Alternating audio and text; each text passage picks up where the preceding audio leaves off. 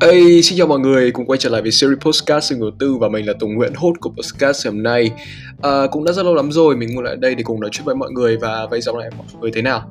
Và chắc hẳn cũng biết là tình hình dịch bệnh hiện tại ở nước ta khá là phức tạp và các bạn hứa 2003 đã vừa trải qua một kỳ thi trung học thông quốc gia khá là gam go. Và mình mong là các bạn sẽ có những lựa chọn tốt nhất trong thời gian tới nhé. Alright, hãy cùng quay trở lại với vấn đề chính nào. Thì hôm nay chúng ta sẽ cùng nhau bàn luận về tâm lý chung của những nhà đầu tư trẻ tuổi và những điều ảnh hưởng đến giá trị cổ phiếu và làm sao để biết được cái giá trị đấy nó có đúng với giá trị nội tại của doanh nghiệp hay không. Nào, hãy cùng bắt đầu thôi.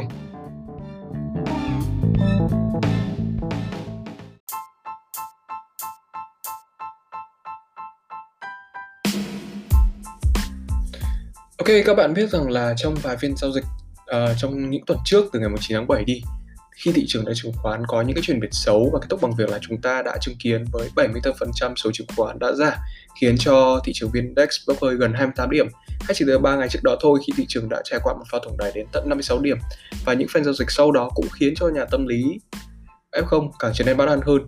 Và khi chúng ta là những người trẻ ấy, các nhà đầu tư cá nhân sẽ thường không có chiến lược đầu tư hay là biết cách xây dựng portfolio chẳng hạn, thì chúng ta thường dễ tổn thương và ảnh hưởng bởi các yếu tố, đặc biệt từ tâm lý.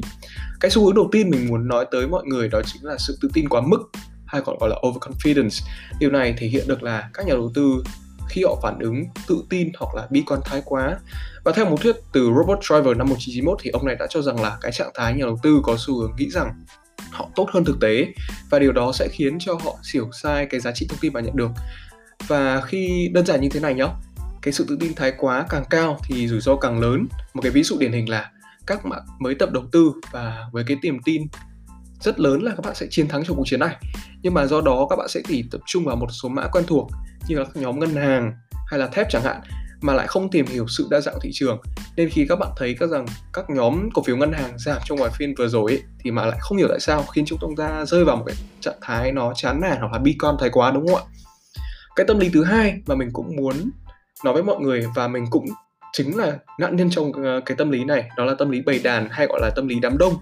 Điều này xảy ra khi các nhà đầu tư trẻ tuổi như chúng ta có cái xu hướng bắt chước hành vi của những người khác và đưa ra quyết định đầu tư trên ý kiến người khác. Thực sự là cái tâm lý bầy đàn này nó sẽ thấu thúc con người chúng ta với cái lòng tham không đáy và chấp nhận là mua cổ phiếu với giá cao và cũng sẽ có niềm tin là nhiều người mua hơn thì giá sẽ cao hơn. Nhưng thực sự là nó sẽ tạo ra một cái giá ảo và không đúng với giá trị thực tại của công ty.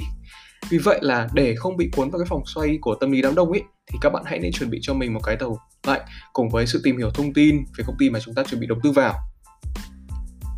Và cuối cùng, mình cũng muốn đề cập tới với mọi người đó là tâm lý sợ thua lỗ hay là sợ thất bại mà không chỉ gặp ở những đầu tư trẻ tuổi như chúng ta mà còn thể hiện những người đầu tư lâu năm cơ một cái ví dụ điển hình là chúng ta đang đối mặt với những rủi ro bằng cách là giữ lại những một mã chứng khoán và đang có xu hướng hạ giá hay là chờ ngày nó tăng giá trở lại chẳng hạn.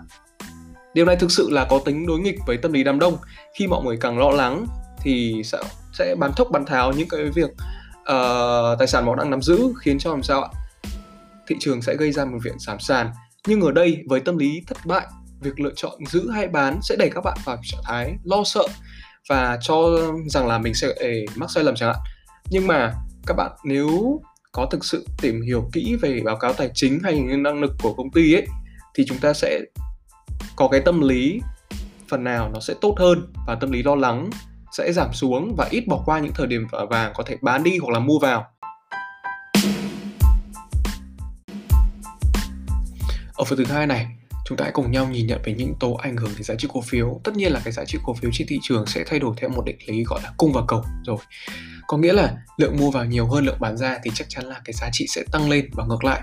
Tuy nhiên, những nhân tố nào lại ảnh hưởng đến giá trị đó? Chúng ta hãy cùng nhìn nhau dưới góc độ môi trường hoạt động và chính sách kinh tế.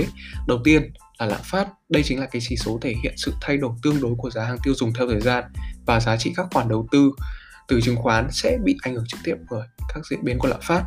Và khi lạm phát tăng trưởng, đó chính là dấu hiệu cho thấy sự tăng trưởng của nền kinh tế không bền vững và dẫn dẫn việc là lãi suất phải tăng để kiềm chế sự lạm phát và đồng thời là làm lo lợi nhuận của doanh nghiệp sẽ bị hạ thấp và giá trị cổ phiếu sẽ giảm.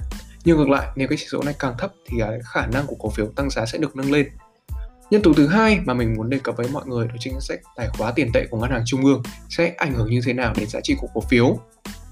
Hãy nghĩ đơn giản như thế này ngân hàng trung ương của một quốc gia sẽ có những chính sách tiền tệ chính, đó chính là mở rộng và thắt chặt. Với cái việc mở rộng, họ sẽ tăng lượng tiền cung ứng ra ngoài để khuyến khích đầu tư mở rộng và sản xuất. Và chắc chắn doanh nghiệp là những người được lợi rồi, đúng không? Và họ, sau khi họ thu được cái nguồn lợi nhuận tăng lên và cái giá trị cổ phiếu công ty sẽ được định giá cao hơn. Nhưng bên cạnh đó, với cái việc thắt chặt nguồn tiền cung ứng để kìm hãm sự phát triển quá cao trong nền kinh tế và nhằm ngăn chặn sự lạm phát thì giá trị cổ phiếu của chính các doanh nghiệp này sẽ phần nào bị suy giảm khi họ đã tạo ra một nguồn doanh thu thấp hơn so với chính sách mở rộng.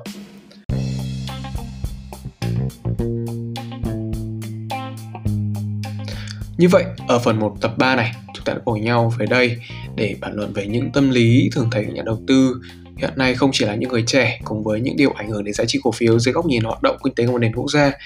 Ở phần 2 mình sẽ mang đến với mọi người những nhân tố tác động đến cổ phiếu dưới góc độ thị trường chứng khoán và giá trị nội tại của doanh nghiệp. Còn bây giờ, xin chào và hẹn gặp lại.